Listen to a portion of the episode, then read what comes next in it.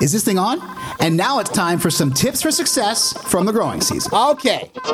This is, as I had said, it comes down to this and clematis. And what we'll end up probably doing is we will end up going over exactly the different types of clematis and how to prune them. But the different varieties of hydrangeas bloom either on old wood. So, what that means is that was growth that was put on last season, or new wood, which is growth that is put on this spring. Okay? Yeah. There's your two different categories. Okay? Yeah. Now, the, the issue being is that certain varieties of hydrangeas fall into certain into one of these two categories you need to know what you put in the ground in order to know, to, to know when to prune it for instance the big one the one that everybody tends to know we call this thing the mop head or french or big leaf hydrangea this is the one yeah, the Mac- macrophyllus Macrophylla means big leaf. Yes. Yes. Okay. This is the one that has it's huge. It's, it looks like a it almost looks like a spade. You know on, on like a deck of cards, Yes. the big Yeah. huge leaves on these looking things, okay? This is the one that has the big massive mop heady puff balls on the end. These suckers, the macrophyllas, they bloom on old wood. So here's what that means. And I tell this to my clients when it comes to lilacs, which are super temperamental when it comes to First week of July. when you prune latest. them. Don't prune them after Independence Day. The easiest way to prune anything that blooms on old wood is this. Directly after the blooms are spent, give it a prune. That is your safest bet because what you're doing is you're putting the maximum amount of time between when it's finished blooming and when it restarts.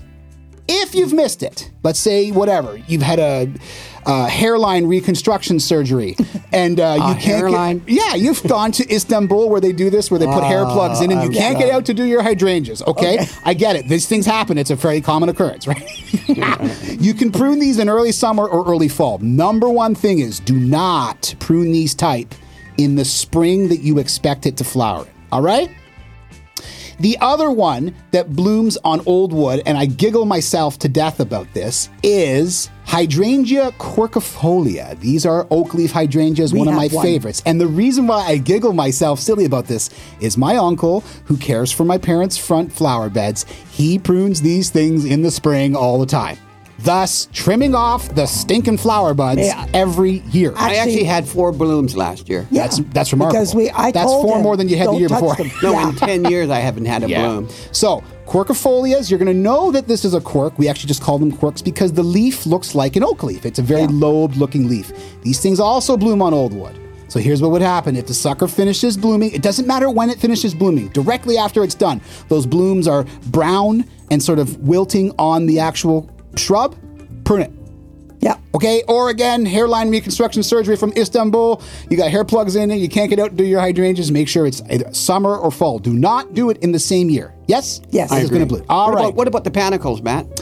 The panicle hydrangeas, okay, these are the paniculatas. We see these a whole lot. This would be on new wood, which means in the springtime, you can get out there and prune them in the same season that they are going to bloom in. So wait a Here's- minute. so Can you take a lot of growth off, Matt, when you're doing uh, these? they say of- between 30% and 50%. Here's what I always recommend we try to do the one third thing. Okay? Always. Which would fall right between Which would fall. 30 and 50%. So when you're doing that pruning, if you notice any old stems on this thing, take those ones first. And how you notice if the bark's beginning to peel off and that peeling bark has a, uh, a dark brown underneath and it looks dead, it's generally, it doesn't have any sort of a flexibility to it. Prune those ones out first, and then you can begin to take any of the new canes or the new stems off this thing. 30% is what we generally recommend, but you can get really frisky and go up to 50% on this, okay? These are the panicle hydrangeas. What about the rebloomers, Matty? Okay, rebloomers, guess what? Whenever you want. Caution to the wind. Prune them directly after they've uh, after they flowered. Including your end of summers? Yeah, yeah, whenever you want. Okay, so the what what- what's happened is these reblooming hydrangeas. What they've done with these is, is, they've gone okay. People have so many questions about these suckers. Let's do one, and they've grafted it where they've grafted a a old wood bloomer and a new wood bloomer together. They've gone So it's a and they've made intimacy together. Like, hey baby, we're gonna bloom all the time. It's Yeah. gonna be woohoo, we're blooming, and they just bloom whenever. It, it's it's a it's a repeat bloomer. They- Genetics again, Matty. yeah, big thing on the rebloomer here. I, I want to sort of um, gauge or I want to couch expectations here. The second bloom on a rebloomer, Much lighter. it's lighter.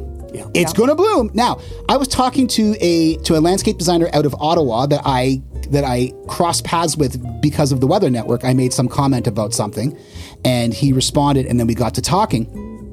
And I said to him, Weigelas are not necessarily rebloomers, but if you time your prune perfectly, we used to get it where we would have Yeah. a Just 10 to after bloom. 15 percent blast. Yeah, you, Yeah, you take I it- even could get it pruning them, and So I'm once not you, an you prune just after the, the blooms have spent, right? Right. We, and you know what? Actually, I, I'm going to call myself out. This person had posted a picture. No, somebody had posted a picture of a early spring flowering, yellow flowering shrub. I said, "Oh, it's forsythia." I didn't take a close enough look, and this landscape designer out of Ottawa, he's like, "You sure it's a forsythia? Look closer." It was Cornus mas. It was Cornelian cherry. Oh yeah, mas. Now, granted, we never see them here. I, I don't. I have planted quite a few over the I, years. I have never planted a one. But what's interesting, Matt, is about these, say, the endless Four minutes. summers, is that they bloom 10 to 12 weeks. They do. Okay, and so at two different times. But here's the key. So let's say they start to bloom early in the spring. You're still having to keep, uh, to be aware of what time your frost is, okay, like your, your last frost. Yeah. And so the idea is that if you do this, have this happen and the blooms get hit, generally you plume just plume, prune just below the spent bloom. Yeah. Now, I, my foreman Mike purchased for his money two beautiful endless summer hydrangeas. And we learned a valuable lesson about the placement of these things. While they can tolerate full sun, he planted them in a garden that was on a sloped hill. So it was morning sun, sloped hill. But the, the water endless summer, the water would run off. Yeah. The endless summer hydrangeas did not like it. So something to consider, but you've got to have it in a situation where that soil remains a little moist, Mom. and the Annabelle hydrangea, which is considered a The smooth, a smooth hydrangea. Yes. uh, it blooms on new wood. Right. And again- Annabelle's classic. Yeah, it's Yeah, this is a classic. This is, yeah, Yeah. yeah, and again, you should be pruning in late winter, early spring on these things. And on what? on, On the uh, on the Annabelles, the Yeah. wood. But everything about your hydrangeas, again, if you Matt said that he had has had no luck making them change color, even though with the aluminum, with the acidity, so it's just got to be something in the environment that's not allowing it to change.